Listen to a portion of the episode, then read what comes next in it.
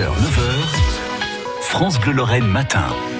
Julie, les écrans ont des effets néfastes sur les enfants. Tablettes, télé, téléphone, ordinateur. L'école des Hautes-Vallières à Metz a organisé hier matin une conférence sur le sujet pour les parents d'élèves, mais aussi les enseignants qui se sont réunis tous euh, autour d'un petit déjeuner. C'est le plus de France Bleu Matin, Noémie Kopp. Du café et des croissants, tout est prêt pour le petit déjeuner sur le thème des écrans où les inquiétudes des six parents présents se font déjà entendre. Les enfants, ils aiment bien sortir même. Quand ils rentrent dedans, c'est tout de suite les écrans. C'est... Ouais, c'est ça aussi. Oui. Et il n'y a pas que les parents qui s'inquiètent, les professeurs aussi. C'est le cas de Karima Douali, enseignante en CM1. À la conférence, il disait que c'était, euh, voilà, ça tenait plus au contenu qu'au temps passé devant euh, les écrans. Mais je crois qu'il y a très peu d'informations qui sont données aux parents là-dessus. Euh, moi, j'ai eu un élève très récemment qui est revenu, il pleurait et parce que la veille, il avait regardé un film, un film d'horreur et qu'il avait encore peur le lendemain, même en journée.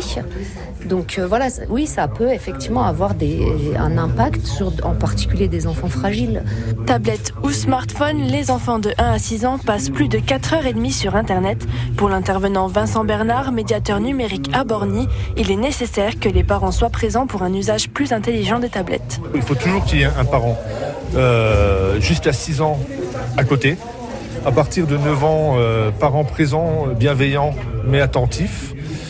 Et, euh, et ainsi de suite. Parce que c'est important pour le, le développement de l'enfant. Parce que finalement, l'enfant, il n'est pas en mesure de savoir ce qui est bon pour lui ou mauvais.